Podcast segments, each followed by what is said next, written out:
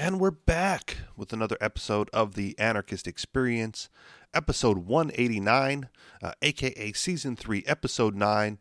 As always, I'm your host, Mr. Rich E. Rich, and uh, MC's still gone for one more week. So hopefully we'll have him back next week. Uh, but you know what that means. Uh, with MC gone, I get bored doing this. So one more episode of Richie Rich reads the news. Um, but before I get into that, I just have to say really quick. Uh, I hate the DMV. I hate the DMV. I hate those people that work at the DMV. Um, that's it. You you can understand why, and I don't really want to get into it because I don't want to rehash it um, again. But there you go. So Richie Rich reads the news uh, headlines. Three steps to get the government out of your life. Headline: uh, It's okay not to vote. Uh, headline: Let daylight savings time die already. Uh, funny story about that, real quick, just because I'm going to get into it. However, um, I'm recording this show right after uh, we all fell back from daylight savings time, um, and and you know it's gonna it's gonna suck the next time we change the clocks. Uh, but this particular time, it was kind of funny uh, because I I posted on Facebook, of course, um, that apparently I'm a daylight savings time convert uh, because well I I overslept and still woke up on time, so that was fun. Um, quick little anecdote. Moving on. Headline uh, China permits limited trade of rhino and tiger goods. Headline A cryptocurrency millionaire wants to build a utopia in Nevada. Uh, headline Why bad economics makes such good politics. Uh, headline Tearing down social platforms like Gab won't stop the violence. And finally, headline Political violence, blame, and the media. All right, getting into it three steps to get the government out of your life. Uh, this is a follow up from an article that I didn't think I was going to get to. Um, last week there was a the a prequel, I guess, article to this um, from the Daily Bell, uh, which is quickly becoming another another prime source of show prep. Um, a lot, I, I, feel like more the last couple weeks and even before that, a lot more uh, articles are being well written enough to for me to read on this show. So kudos to them for kicking it up a notch, I guess. Uh, three steps to get the government out of your life. A follow up from the article we read on the show last week. Uh, believe it or not, the best way to get the stalker out of your life is to ignore them. Uh, you don't give them any recognition and you don't react to their threats. That was the topic of yesterday's article. If we ignore government, will it go away? And yesterday, uh, for the for the writer, uh, last week for the show. Of course, I wasn't suggesting ignoring IRS notices that would clearly land you in prison. I was talking about a more long term strategy, something along the lines of doing business outside of US dollars, whether that be cryptocurrency or gold, or even using services like Uber that buck occupational licensing or moving, which throws your support behind better regional governments. Let me explain how we can start doing this in three steps. Step one stop taking the bait. Terrorist attacks are a classic example of government stalker like behavior. I'm not saying that all terrorist attacks are false flags, but there is no denying that they present an opportunity for the government to say, You need me. On average, 166 American civilians are killed by terrorists each, each year, worldwide. This includes the numbers from September 11, 2001. Uh, without including 9 11, the average drops to 34 Americans killed per year in terrorist attacks. Every death is a tragedy but 30 times that many people are killed by on duty police officers each year in the USA, and 1,000 times as many Americans are killed in car accidents. And yet, fear of terrorism convinces us to hand over more than $16 billion every year, not including the trillions spent on the wars in the Middle East. Using the conservative $16 billion figure, that comes to about 96 million spent per victim of terrorism, including victims on 9 11. Human lives cannot be reduced to a cash value, although the FDA says each human life is just worth $7.9 million. But there is no evidence that this spending actually saved lives. For all the budget increases, the number of yearly terrorist victims before 9 11 was about the same as the current year tally. Uh, as, and the government uses this money to harass us with intrusive surveillance and unconstitutional privacy violations. Elections are another stalker government tactic. If my opponent gets elected, we'll get nuked. Uh, that was LBJ's message before sending tens of thousands of men off to die in Vietnam under his watch. We feel like we must engage in elections because we fear the consequences of disengaging. Uh, but we've empowered the government by falling for these tactics, and it has cost us lives and freedom. The government is a masterful at sho- the government is masterful at shoving events in our faces, looking for a reaction. Somehow, that reaction always seems to hand the government more power and more of our money. Okay, this isn't something you can stop on your own, but what you can do is stop feeling the stress from it. Stop allowing the government's fear tactics to take up your valuable time and energy. That way you can focus on the following strategies. Step two, ignore what you can. Uh, when you get pulled over, calling the cop a fascist pig is only going to escalate the situation. As unjust as forced interaction with the governments are, staying calm and civil will get you out of the situation fastest and safest. Yes, pay the IRS racketeering their protection money, but don't pay a cent more than you have to. Use every trick in the book to legally reduce your tax bill. It doesn't make sense to call for violence against government officials. This only confirms to them that they need bigger budgets and more oppressive power to fight domestic terrorism. Uh, that's like responding to a stalker by screaming at them or sending someone to threaten them. As we discussed yesterday, last week, uh, that only emboldens their behavior. But you can take comfort in using encrypted messaging services like Telegram and WhatsApp. You can rob the NSA of your search history by using DuckDuckGo instead of Google. You can use the Fifth Amendment rights against self incrimination, never talk to the police, and always consult a lawyer. And of course, don't call the police like a schoolyard tattletale. Uh, remember, there is a special place in hell reserved for people who rat out their neighbors or even their enemies to the government for victimless crimes. And again, with the elections and two party shouting match, it's probably better to just not engage. When you do want to discuss politics, it's more fun to avoid the buzzwords. So if you can get your point across without triggering a knee jerk reaction from someone to identify you as a political foe, uh, if I can find, I find that I can find libertarian common ground with almost everyone, as long as I never mention the word libertarian. Uh, there's uh, so many other things you can ignore for the, from the government without repercussions, and yours, add yours in the comments. Eh, whatever. Call the show. Step three: take defensive action. Whenever you can, use alternatives to government services. Uh, Gavin de Becker, author of the uh, book "The Gift of Fear" that I mentioned yesterday, last week, uh, actually owns a security company. They specialize in private security for celebrities and other high-profile people. They even advise and train certain government agencies and personnel. And they have developed tools like the Mosaic Threat Assessment System to help law enforcement, private security, and individuals deal with stalkers and other threats. What I found interesting is that the experts in the field of security and policing are not government agencies. Uh, the tools, the innovation, and the expertise still comes from the private sector. My taxes already pay for the police, FBI, and so on, so it's hard to afford a service like the Beckers. But imagine if I kept my tax dollars and instead purchased crime insurance. I might never need it, but if I did end up with a stalker or a threat, the insurance would pay for the private expert security and investigation like the Becker's company provides. It would be so much more effective and most certainly less expensive than the current police state. Uh, definitely better value, seeing as currently only 46% of violent crimes and fewer than one out of five property crimes are cleared by the police. Uh, by the way, cleared means that they made an arrest or filed a report. It doesn't mean that anyone was convicted or that the victim was compensated. And there are actually organizations already working on tools for private law. Uh, Ulex is an open source technology that, uh, that governs private legal systems. Uh, click the link. Uh, there will further empower small governments and startup societies to offer better government to anyone who wants to move to their jurisdiction. Although cryptocurrencies are in their infancy, these will likely become a powerful tool to challenge the government's dominance over monetary policy and the financial sector. If not cryptocurrencies, then private currencies or competitive state currencies. Uh, that's also a good strategy for states to reassert their independence and give us more choices to shop around for a government. Medical tourism is a great way to get away from the government regulated healthcare system. You can get high quality surgeries for much lower cost. But probably the most important step is to get your kids and teens far, far away from public schools.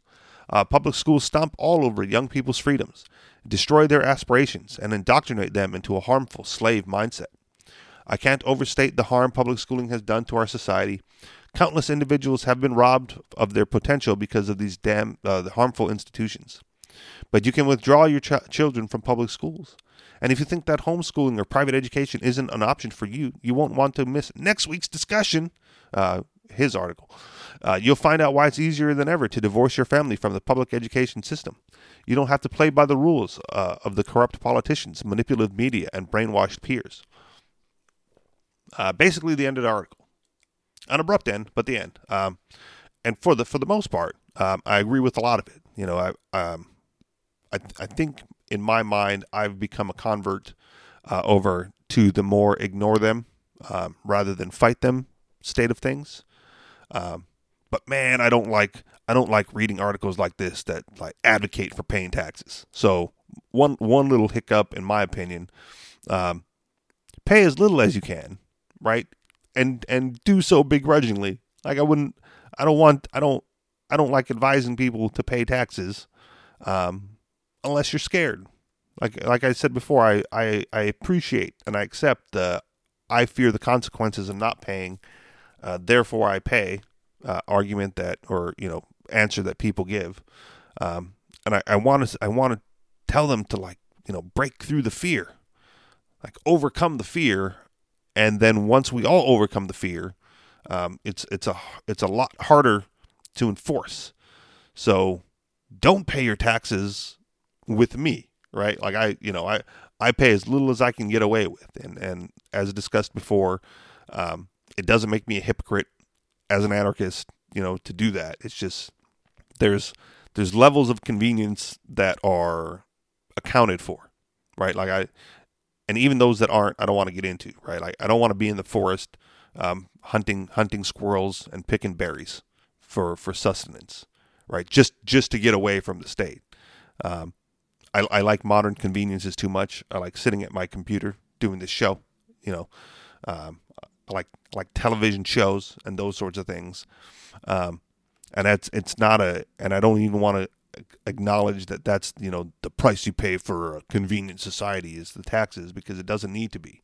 Um, it just happens to be that way now. So, uh, but everything else, you know, like you know, get get yourself some crypto, uh, work on the underground. You know, uh, since moving here, that I've had a few opportunities to to make a little side cash. Um, you know, just like back home, not doing the same thing, but you know, just little little little side projects, side gigs here and there. So stepping out of the the regular nine to five thing to get a little bit of extra income that goes unnoticed uh, by the state. You know, all that all that sort of agorist behavior, right? Offer your services, you know, to to people who are willing to pay, um, and just don't just don't let the government see the money. Hide it in crypto or you know Bitcoin or Monero, whatever it is. Um, Dash for some reason is a big deal here. Not sure why that is, but it is. Um, but yeah, but other than taxes, you know, all good advice um, from this article. So moving on, it's okay not to vote, and this is a big one for me. i will I'll get into the article in a minute, but I'll just say, you know, you guys know uh, I don't vote. I've never voted. Don't have the desire to vote. Don't want to impose my will on anybody else because it's kind of like a direct opposite of what the uh, what the last article um, was getting into. It's it's involving myself in a system that I ought not involve myself in. Um, but moving here, right? There, there's a whole bunch of people going, well, you should vote here because here the libertarians have a chance. And I go, well, I still I still wouldn't vote for libertarian because anybody who takes office uh, is like de facto trying to control my life um, with whatever rules, whatever laws, whatever they pass, thinking that they have you know the reins and the control of the state um, in order to do that. Uh, so unless there's a candidate running and they're going to like repeal all the laws, right? If you're running on a platform of repeal all the laws, you know maybe I'll support your campaign. Um, I still don't think I could bring myself to voting for you, but that's the only way. That's like the only way. Just 100% full repeal. We're not going to pass anything. We're not going to try to get anything to just whatever's on the books, get them off the books, uh, and that would be the end of it for me. So, um, even so, even, what my point is, even here, people are like pushing this, you know, the slave mentality of you got to vote. You know, this master's better than that master. And so, finally, found an article, hopefully, where it's okay not to vote. Instead, uh, you can do something that actually make the world a better place, which is basically anything else. Thank you. You're probably a good person, or at least you try to be. You want to do the right thing. But are you having trouble shaking the sense that you might have a better thing to do next Tuesday than voting? Instead of trying to motivate yourself and others to do a thing that feels pointless, why not stop and consider the possibility it actually is pointless? And not in a all human endeavor is pointless kind of way, in a highly specific way that can actually be dealt with productively. First things first, your vote is wildly, insanely, hugely unlikely to influence the outcome of an election. No presidential election has been ever decided by a single vote. Academic surveys of close elections have turned up one 1910 Buffalo contest that may have been a true single vote victory, but that's in 100 years of congressional races. In four of the 10 closest congress- congressional and state legislative races back into 1898, further investigations and recounts nearly always unearthed margins significantly larger than what initially appeared in the official record. Your vote is very, very, very, very, very, very, very, very unlikely to change the outcome of an election. But what about the cascade effect, you ask? Won't my decision not to vote influence others, reducing voter turnout and thereby legitimize, thereby the legitimacy of our very form of government, hastening the demise of the American experiment? Probably not. Uh, people are hard to convince. I'm not even convinced. I'm not even convincing you right now. You're probably going not going to vote anyway, and you're still not convinced by this post. That's okay. You're just making my point for me. Your actions are unlikely to influence others in the in this instance, so you should do what's right for you. Alternately, you could skip voting and simply mislead others into thinking you did so. You could order a roll of I voted stickers right now and have them in time for the election day, and every single one thereafter. And listen, if you're in it for the warm fuzzies and the people watching, that's fine. Maybe your own pleasures in the act of voting is the best you can do with your time to make the world a better place. That's okay. It's good to do things that make you happy, but for goodness sakes, stop looking accents at the stickers. Not sure what that means. Uh, we have parent teacher conferences. Why DC Public Schools? Why? We have columns to write about the nature of civic virtues. We have a shift at the soup kitchen. We have one stamp and two envelopes to mail. We have weddings and funerals to attend. We have Kenyan cows down Kickstart. Uh, we have a vacation later this year. We have jury duty. We have to correct someone who is wrong on the internet. We have puppies to pet. We have burritos to microwave. Exactly 100% of the activities listed above will have more tangible benefits in the world than voting.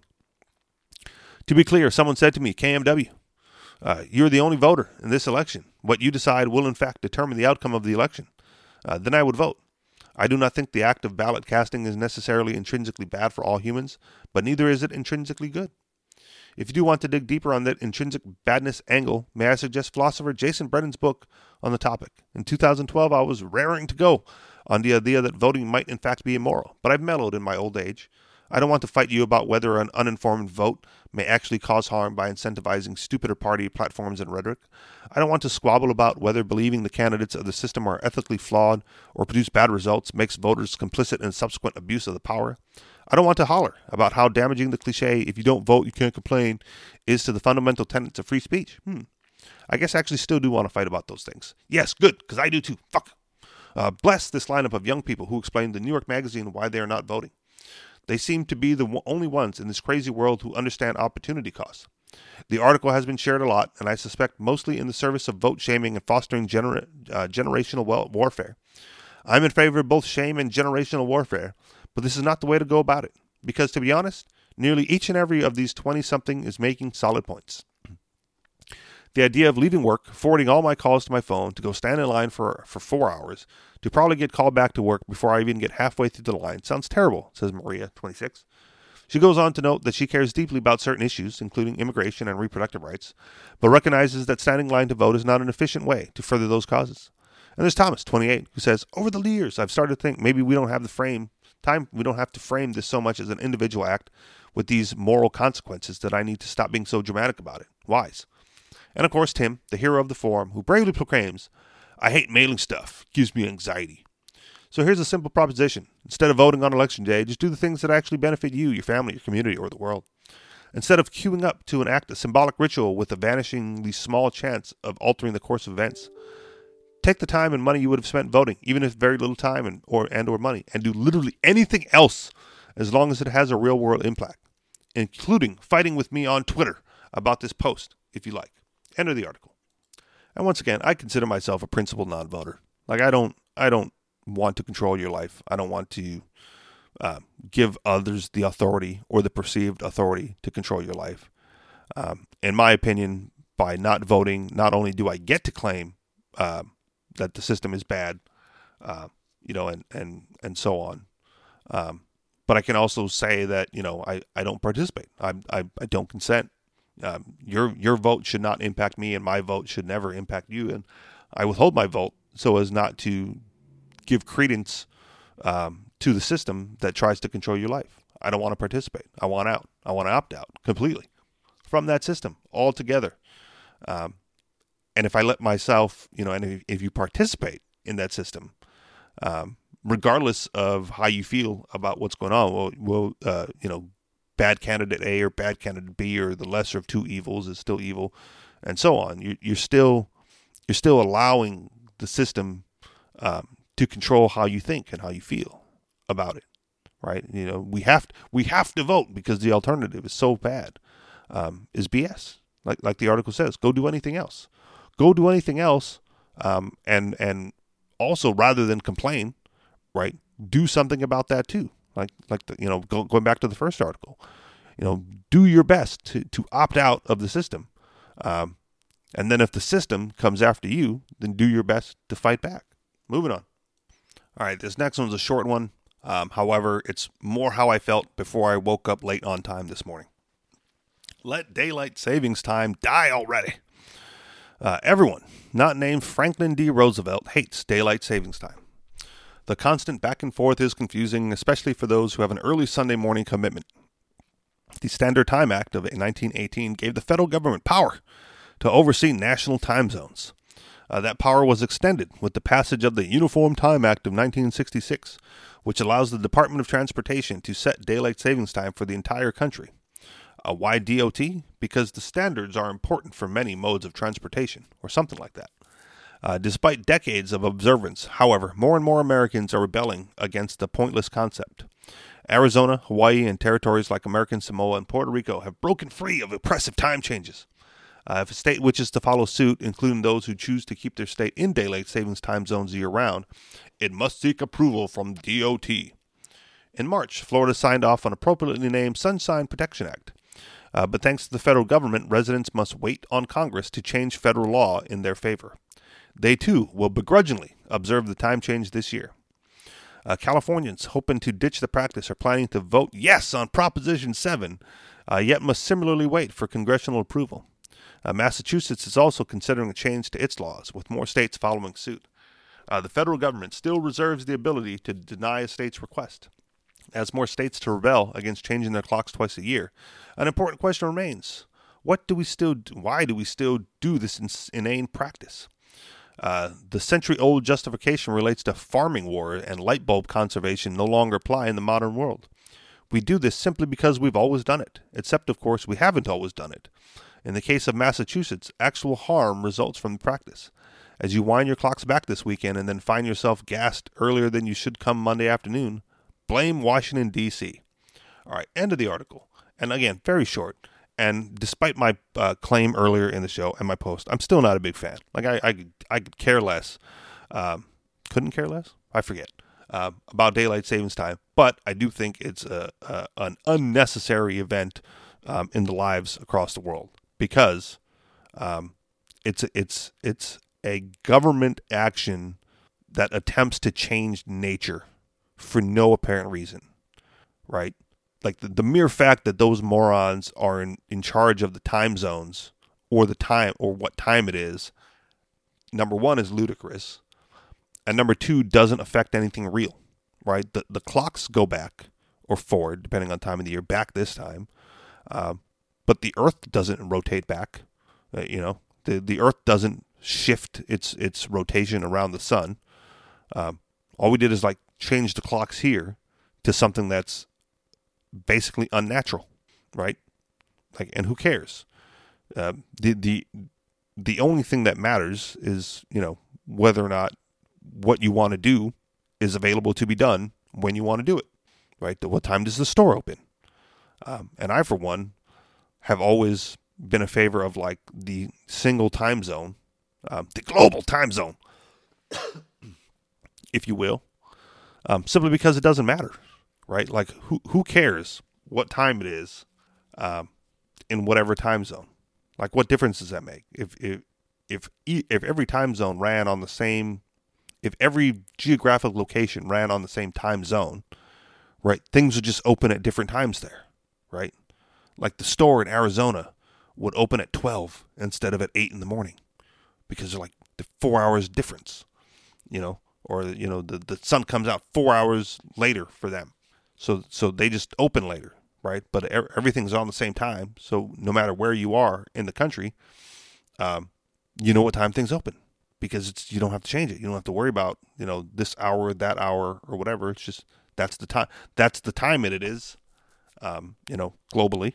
And then everything shifts around that and it always made sense to me. And and if you don't like it, who cares, right? If you want if you want your store to be on some other odd time, um, do it, right? Like if if if individual businesses didn't want to recognize daylight savings time, um, all they have to do is like shift their business hours when the when the clocks strike. So instead of instead of opening at eight, right today, they would just open at nine and then for the next few months out of the year, they just they stay open at nine. They open at nine, instead of eight.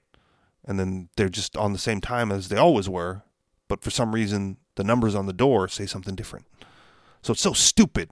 It's number one, so stupid, and number two, even stupider uh, to put the state, the the government, in charge of it because it's trying to control nature, and that's just dumb. Um, again, short article, short little mini rant because it's so stupid, and, and, and it has to be said like twice a year. Twice a year, these articles come up saying how stupid it is, um, and yet, you know, uh, based on this article, not going to change anytime soon because the stupid people in charge are the ones who get to make that decision. The Department of Transportation, as if it matters, right? You know, oh no, this delivery was supposed to be at nine. Well, it t- takes me this far to drive it, and now I'm here. So there, this is this is when it gets delivered, regardless of what you said. Moving on. Ooh, this is going to be a fun one. I don't know how long this article is. China permits limited trade of rhino and tiger goods. Give it up to China for allowing more freedom. Beijing. China on Monday announced it was authorizing the trade of rhinoceros and tiger parts for scientific, medical, and cultural purposes. A move wildlife conservationists fear could have devastating consequences globally. The trade of rhinos, tigers, and their related products will be allowed under special circumstances, the State Council or Cabinet said in a statement. Those include scientific research, sale, and cultural relics, and medical research and healings. The newly sanctioned area of trade will be highly regulated. Oh, darn. Only doctors at hospitals uh, recognized by the State Administration of Traditional Chinese Medicine will be allowed to use powdered forms of rhinoceros horn and tiger bone. Tourism and cultural heritage authorities will also have to sign off on any rhino and tiger products that are used for temporary cultural exchange. Trade volumes will be strictly controlled, the State Council said, with any trade outside of an authorized use cases to remain banned. Uh, China prohibited the trade of rhino horns and tiger bones in 1993, but a black market has flourished, of course, with many products entering the country through Vietnam, according to an investigation conducted last year by the Elephant Action League Conservation Group. Wildlife conservationists worry that allowing a limited trade of rhino and tiger goods will spur overall demand for related products, while efforts to crack down on wildlife contraband will be hindered. Not only could this lead to the risk of legal trade providing cover to illegal trade, this policy will also stimulate demand that has otherwise declined since the ban was put in place. Uh, Margaret Kinnaird, uh, Kinnaird, the World Wildlife Fund's wildlife practice leader, said in a statement China has made efforts to crack down on the sale of illegal wildlife products such as ivory in recent years. Uh, the country's ban on ivory sales went into effect December of 2017, an attempt to rein in what used to be the product's largest market in the world. A partial ban on ivory has already resulted in an 80% decline in ivory seizures entering China and a 65% drop in domestic prices for raw ivory, according to a report last year by state media Xinhua. ivory is seen as a status symbol in China. Other eagle other illegal wildlife products, such as pangolin scales, continue see, to see demand for the supposed medical properties. End of the article. Holy Jeebus. I Have to pause for a minute for a massive coughing interlude. Excuse me. Um, yeah, so like I kind of said, um, it any incremental steps are better than no steps.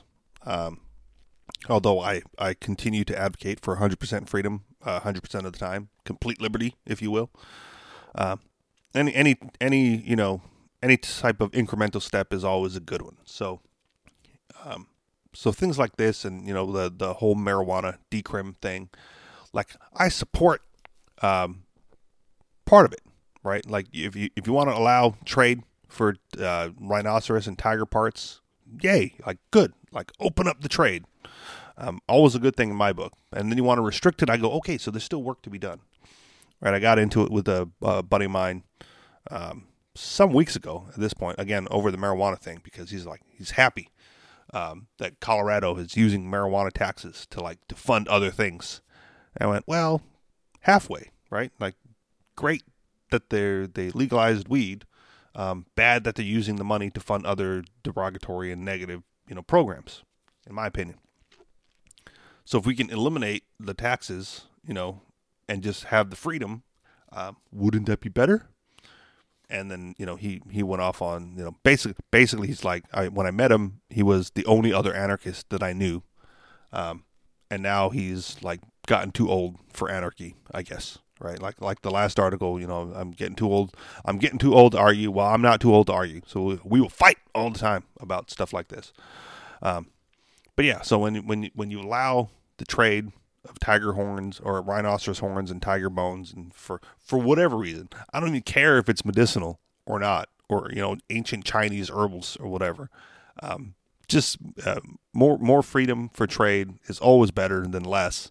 Um, and so and but yeah, there's still work to be done so until it's like wide open um, for anyone to to, to trade uh, and you don't need special permission from the state, well then there you know there's a little bit ways to go. But opening it up a little bit is a is a good start.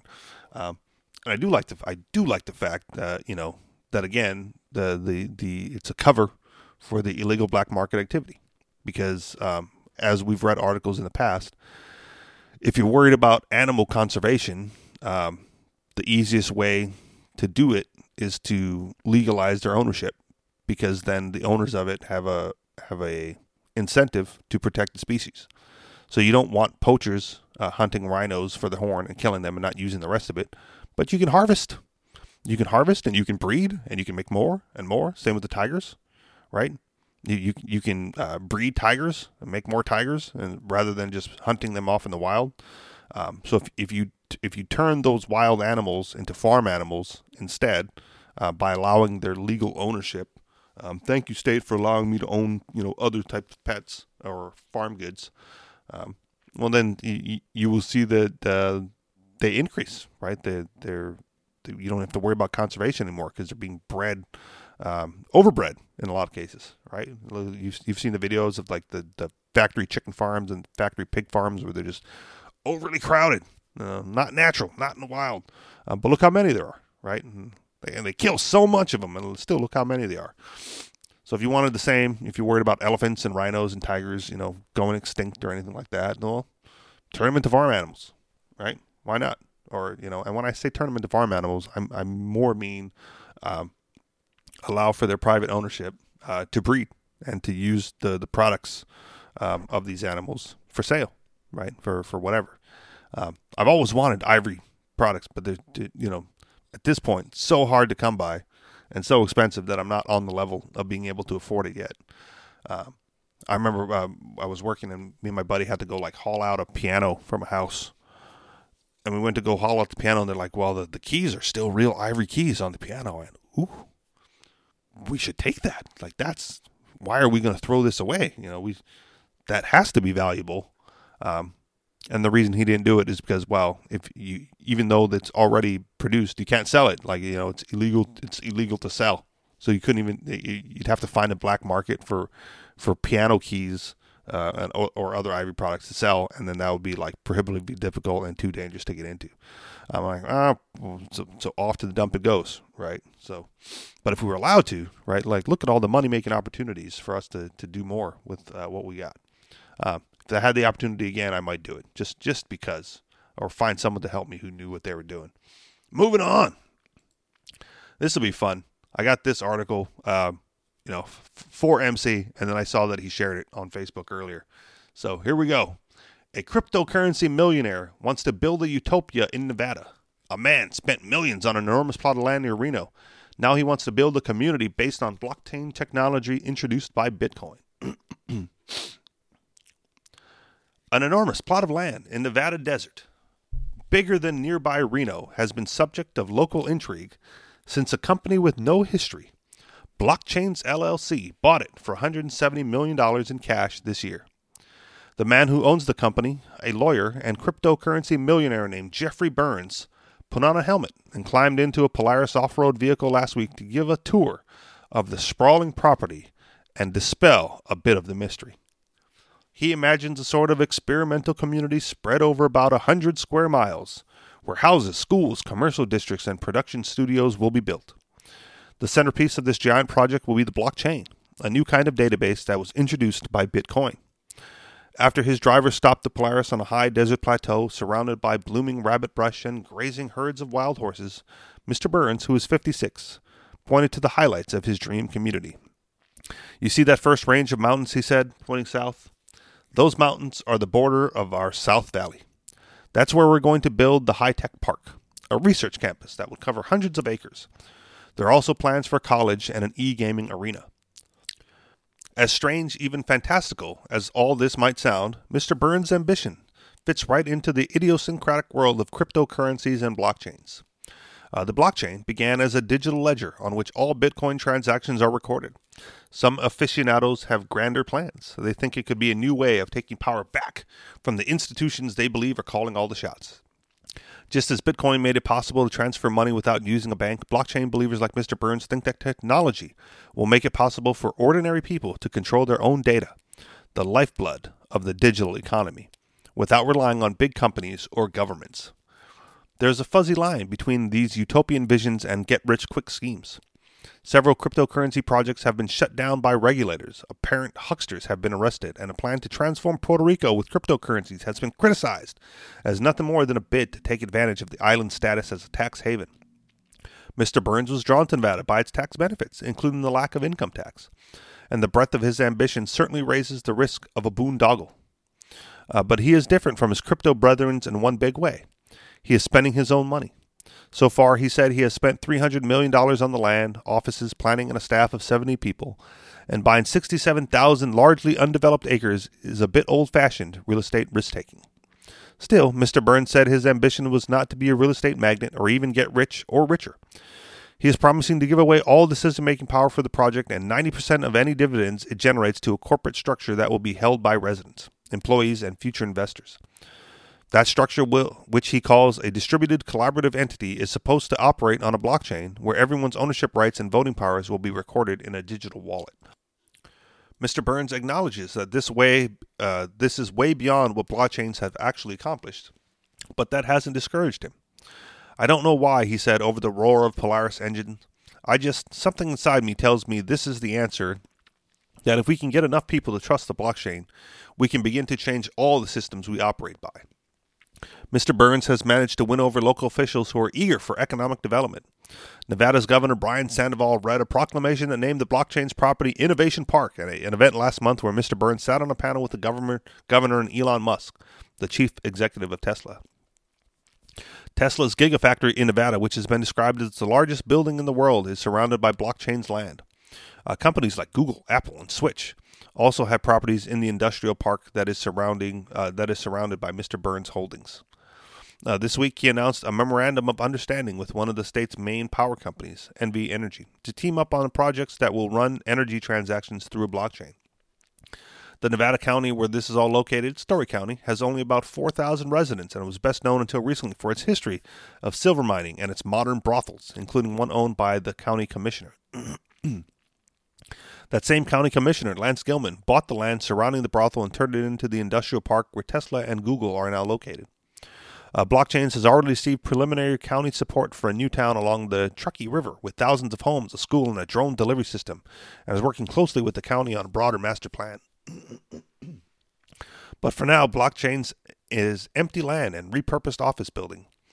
Uh, Mr. Burns said the company won't begin construction on the uh, broader property until late 2019 at the earliest, after putting together the master plan and getting it approved by the county.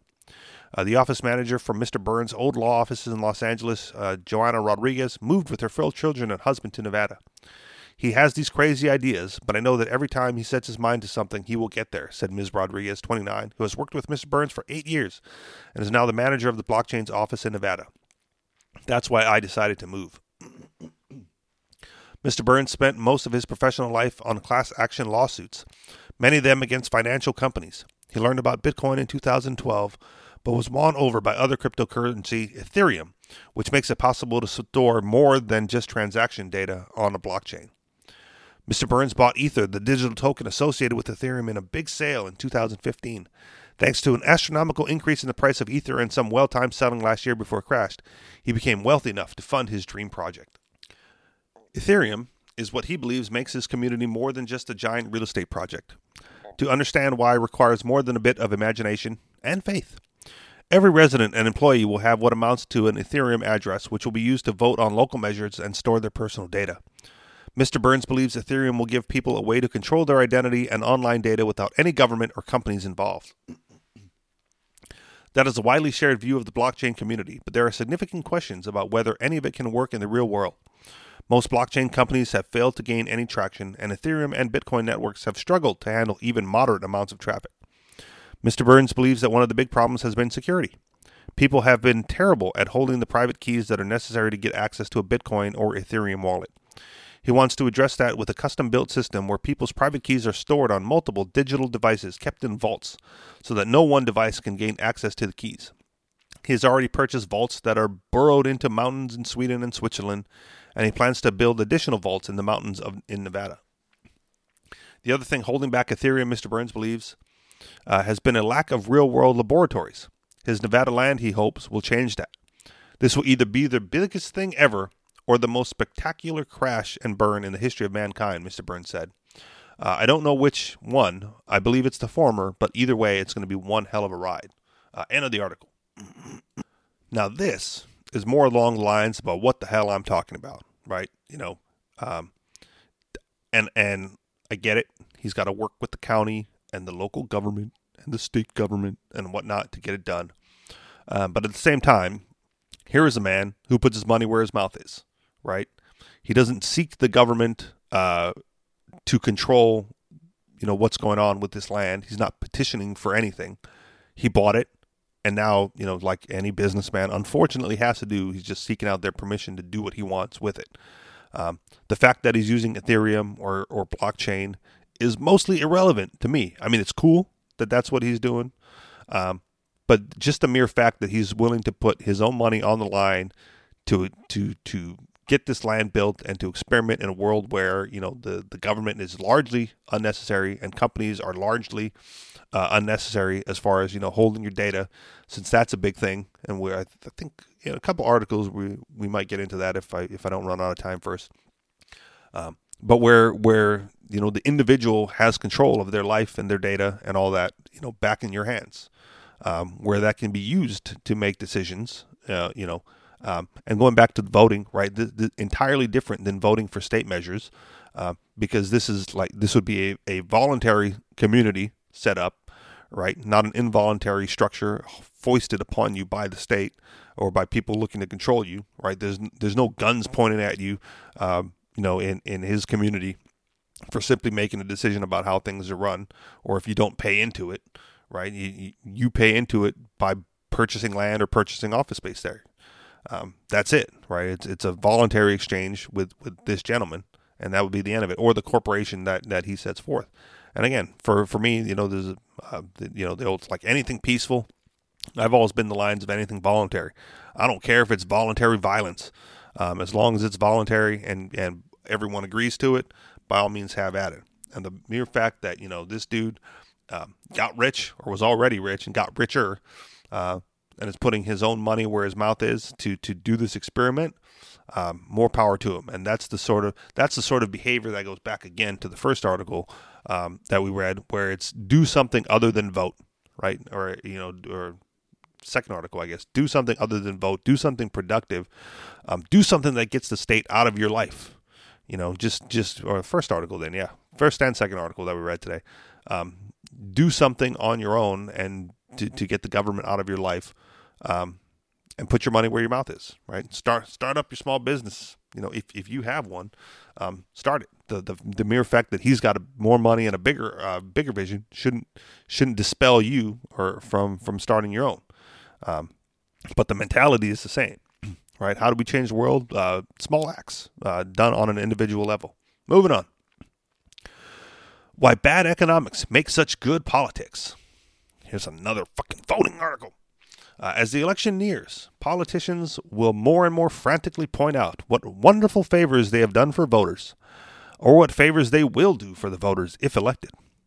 Of course, they never mean all the voters. They mean groups or individuals within the voting population who believe they benefit from laws, taxes, regulations, and spending programs supported by the politician in question. Two such examples of these sorts of favors are tariffs and minimum wage laws. Both impose costs on both producers and consumers overall while benefiting a small sliver of the population that is able to take advantage of the government mandate. The economics of these, or taxation and business regulation in general, have already been addressed numerous times in these pages. It must suffice to point out that these policies, for which politicians think they deserve accolades, potentially benefit only a very small, specific interest groups. Nevertheless, these policies can prove to be politically popular and may help a politician get elected. But why should policies that help so few and impose so many costs on even those they purport to help be politically popular? Uh, Hazlitt and Mises on the popularity of bad economics. Answering this question was one of the main reasons that Henry Hazlitt wrote his uh, perennially popular book, Economics in One Lesson. In the very first chapter, Hazlitt notes that economic science is prone to so many errors because people are motivated to believe an incorrect version of economics that support their own economic interest. Or as Hazlitt put it, economic errors are multiplied a thousandfold by special pleadings of selfish interests. Sometimes these attempts to throw good economics in the garbage are spectacularly successful. After all, for decades, no insignificant number of Americans believed the claim that what's good for General Motors is good for America. Hazlitt continues. While every group has certain economic interests identical with those of all groups, every group also has, as we shall see, interests antagonistic to those of all other groups. While certain public policies would in the long run benefit everybody, other policies would benefit one group only at the expense of all other groups. The group that would benefit by such policies having such a direct interest in them will argue for them plausibly and persistently. It will hire the best and viable minds to devote their whole time to presenting its case. And it will finally either convince the general public that its case is sound or so befuddle it that the clear thinking on the subject becomes next to impossible. In other words, it's amazing what you can get people to believe with the right ad campaign or lobbying campaign. Ludwig von Mises also defined the problem in his book Theory and History, uh, noting that the common good, which he called the common weal, was most certainly not the same thing as the good of the special interest. Nevertheless, many bad economists, Mises tells us, have tended to support policies that benefit whatever group the economist happens to like. People aim at definite ends when resorting to tariff or decreeing minimum wage rates. When the economists thought such policies would attain these ends sought by their supporters, they called them good. The real job, however, uh, the real job of an economist, however, according to Mises, is something else. In dealing with economic policies, economics merely investigates two points. First, whether or not the policies concerned are fit to attain the ends which those recommending and applying them want to attain. Secondly, whether these policies do not perhaps produce effects from the point of view of those recommending and applying them are undesirable. Uh, when politicians support minimum wages or tariffs, they usually frame the policies as being beneficial to nearly everyone. This is why headlines like raising the minimum wage would benefit everyone are so common. Meanwhile, both Mises and Hazlitt would maintain, drawing on sound economics, and not even using the empirical evidence which backs them up, that these policies harm nearly everyone and benefit only a few. Moreover, the benefit enjoyed by that small minority may not even extend only to the short term or may even be negative when the bigger picture is considered. As Hazlitt noted, it is the job of economists to consider all of the angles and options and thus economists do their job when explaining how and why minimum wages and tariffs don't attain these ends, which their supporters claim. The problem with, I'm willing to pay a few more bucks. Confronted with the simplicity and basic economic sense of the economic arguments, advocates for minimum wage hikes and tariffs often fail to get the support they like. To counter this, they employ a different tactic. When economic arguments fail, supporters of these policies claim that, well, I am willing to pay the price of adopting these the interventionist economic policy in question because suggesting that the cost is low and there is a moral imperative to adopt their interventionist point of view. This is how it works. Economist A points out to activist B that the tariff raises the price of goods, thus making products and services more expensive for entrepreneurs and producers who use the goods. This leads to fewer goods being available on the market, fewer choices for everyone, and higher prices to boot. Activist B then responds, Well, maybe the tariffs will make prices higher, but I'm willing to pay that price because the Chinese are cheating us. Beating the Chinese is worth a few bucks more on widgets. But here's the rub Activist B says, I'm willing to pay the price. What he's really saying is that he's willing to have you pay the price uh, more for the goods and services affected, whether you like it or not. And if you're not happy to pay more in order to beat the Chinese or whatever, well, then that's just tough luck. The fact that tariffs might be slashing profit margins at your small family owned steel fence manufacturing firm means nothing to them. The fact that the higher minimum wage might force you to close your family restaurant is equally of no concern. They're willing to pay the price of adopting the policy they want, so you are expected to do the same, since in their minds, the good of their own interests, whether they be economics or moral, trumps the interest of everyone else. Ultimately, there is nothing more sophisticated than the belief that the police power of the state ought to be used to force economic policies on everyone to satisfy the whims of a few. It's nothing more than good old fashioned mercantilism. Uh, many good economists think they have thoroughly discredited mercantilism 200 years ago, continue to be dismayed by the sizable portion of the voting public continues to be hoodwinked by it all. But if history is any indicator, indicator mercantilism never really stopped being popular. Uh, end of the article, and well written at that. Um, I don't I don't know how many times in in talking with you know friends, mostly on the left, um, who say that who who use those very arguments, uh, if not those very terms, right? I I would willing I am willing to pay more, right? I'm I'm willing to do it. I go great, then you go do it and stop forcing me to do it. That's all I ask, right? If it's if it's voluntary and your idea is such a good idea, then you go pay for it and leave me be because I don't think it's a good idea and I don't support your idea and I don't want to pay for it. But please go prove me wrong with your own money, like the guy in Nevada, right? Go prove me wrong with your own money, or you know, in, in that sense, because I don't really care. Uh, I, I don't think the guy in Nevada is like not on my side. But at least he's using his own money um, to go out there and to, to make an impact on the world, which is what I would like uh, my friends who vote and my friends who support the state um, and my friends, you know, uh, I use that term loosely, uh, who want all the who have all these good intentions or what they claim to be good intentions to do is just uh, stop using my money to to to try out your ideas and to test out your theories. Go do it on your own. Um, and that's it. And then and you know do the experiment on your own and see if it fails or not. All right, moving on because apparently I'm getting short on time and I got like two more to get to if I want to finish it all. Uh, tearing down social platforms like Gab won't stop the violence. Uh, Twitter isn't responsible for ISIS and Facebook isn't responsible for murder, why is Gab responsible for the synagogue shooting? Last weekend, a horrible tragedy occurred when a gunman opened fire in a Pittsburgh synagogue, killing 11 people. In the wake of this tragedy, a devastated public has been seeking to make sense of the act of mass violence. But as is common when dealing with grief, sadness often turns to anger and confusion, and there is a sense that justice must be served, not on the perpetrator, but on those indirectly involved. when an individual commits a violent act, only that person should be held directly responsible. But our country has lost its sense of personal responsibility and when something goes wrong, the default response is to widely cast blame on anyone or anything that can be conceivably linked to the act. Following the Pittsburgh shooting, many have decided that punishing alternative social media site platforms will somehow avenge the lives lost. Unfortunately, this is not the case, and by arbitrarily pointing fingers, we completely abandon the principle of personal responsibility. Is social media to blame? Immediately following the massacre, it was discovered that the suspected gunman had made several anti Semitic social media posts, many originating on the platform Gab.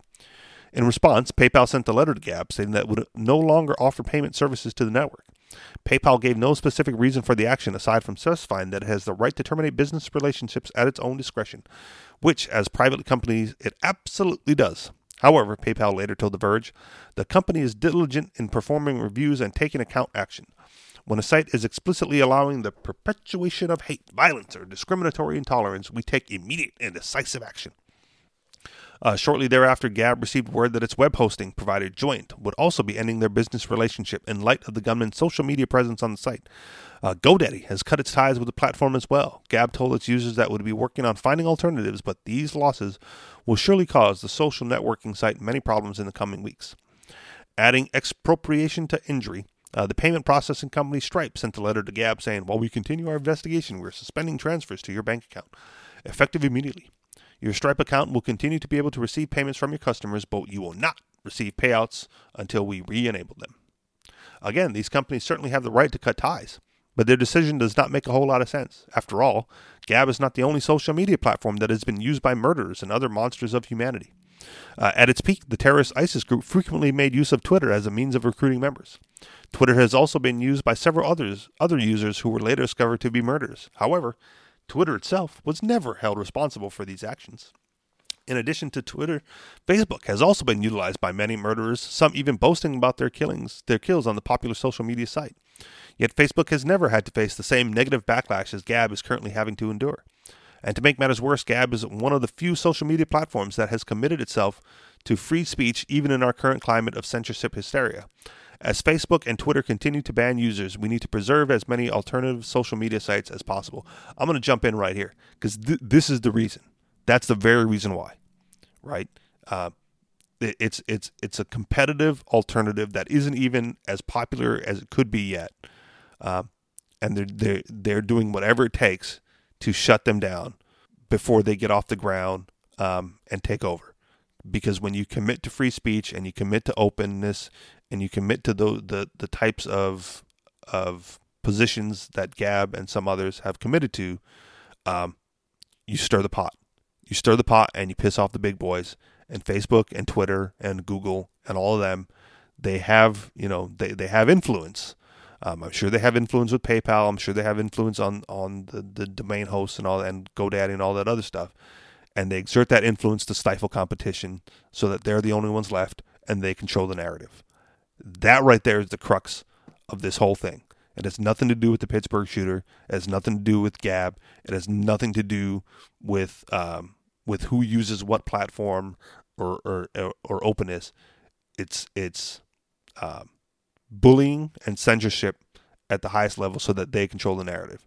Um, and I uh, again I've advocated in the past, and I still do that as private corporations and private companies, they have all the right in the world uh, to limit what you can do. Um, and so and, and like the article says, PayPal and all that has the right to to cut ties. Um, but what you have to look at is the motivation behind it, and the, the motivation should be evident enough that they're they're controlling the media, they're controlling the narrative, so that the real message doesn't get out. Moving on, the problem with purging. Uh, over the last several months, both Facebook and Twitter have been deleting the accounts of users and profiles and pages that have been flagged as racist or offensive. While Facebook claims that many of the 800 accounts it banned were recently the result of spamming violations, many of the banned pages have denied these allegations. Additionally, many of the pages deleted were right leaning groups, and given the proximity to the midterm elections, the whole thing is highly suspect. Now, many users feel fear that uh, their accounts might also be banned for simply expressing an opinion that doesn't align with those who control these platforms. And many have begun to abandon these popular platforms in search of alternatives that do not threaten to ban users for expressing their opinions, no matter how radical or unfavorable these opinions may be. Gab has been one popular haven for those fleeing traditional media platforms as it prides itself on being the home of free speech online but their mission has been threatened by PayPal and Stripe cutting off its accounts and Joyent dropping the site from its service. Yes, all these entities are allowed to freely associate or disassociate with whoever they please. Nevertheless, as the ability to freely express ourselves is quickly becoming limited at almost every turn, the shunning of Gab is a chilling sign of where we are headed as society. Uh, true, the gunman's profile on the site was riddled with hateful rhetoric, but his words were his own and no one else's. Punishing Gab would be akin to punishing a homeowner for a violent crime that occurred just outside his home, even if he played no role in the altercation. Gab's response. It should also be noted that as soon as Gab realized the gunman had a profile on his site, it probably turned over all relevant information to the FBI. Gab was merely protecting his right to voice his opinion, and they were not protecting him from the consequences of his actions. Uh, Gab commented on the whole debacle, saying, We refuse to be defined by the media's narrative about Gab and our community. Gab's mission is very simple to defend free expression and individual liberty online for all people. Social media often brings out the best and the worst of humanity. And if we're being honest with ourselves, by exiling the worst of humanity and banishing it to the remote corners of the internet, we do more harm than good. First, isolating hateful people only allows their hate to fester and fringe groups in fringe groups where they stay isolated from new thoughts that could potentially positively alter their worldviews. Additionally, by keeping these people hidden, we miss our vital feedback that tells us we may not want to associate these people. Heinous acts of violence shake us to our core and leave us feeling vulnerable and confused, but this vulnerability should not cloud our reason. And by holding social media platforms accountable for someone else's crime, we remove the personal responsibility that should fall on those who actually committed the murders. Uh, end of the article. And I already interjected my commentary into the middle middle of the article and I'm just about pressed for time here as a wrapping up the show. So we'll just end it there. Um, find your place. You know, if it's not Gab, then you know Minds or whatever, whatever, whatever pops up, right? Because what I what I do notice so far is that for everything that Facebook shuts down, everyone that Twitter bans, um, they find someplace else to go, um, and you know, fucking like like outlaws on the run. Um, we we will follow them where wherever they go, just to just to keep an eye on it, just to know because again I'm a big fan of freedom and free speech, and I don't have to agree with what they say, but they damn sure have the right to say it um, and express it however they want, and I'm not a big fan of anyone that tries to stifle that. I want to hear it. I want to hear what they have to say, and I'll debate them if we have to. Um, but they should be allowed to say it, and you should be allowed to be offended by it. Um, and wherever they turn up, you know, so will we. Uh, what you know, we got we got our profile on Minds now. I don't know what we're gonna do about Gab. Um, not that we're associated with him, but damn, you know, where wherever the outlaws be is where I want to be too. Uh, end of end of the show. You guys know where to find us: anarchistexperience.com, facebook.com uh, slash anarchist experience. Yep, still there, still posting uh, show prep in the groups. Facebook.com slash groups slash anarchist experience. Uh, Minds, why not, right? Minds.com slash the anarchist experience. Twitter.com slash the anarchist exp. Wow, there's a lot for me to say now with all these new additions. And if you want to contribute to the show financially, because why the hell not? Uh, do it through Patreon, patreon.com slash the anarchist experience. Thank you very much for listening, and we'll talk to you all next week. Peace.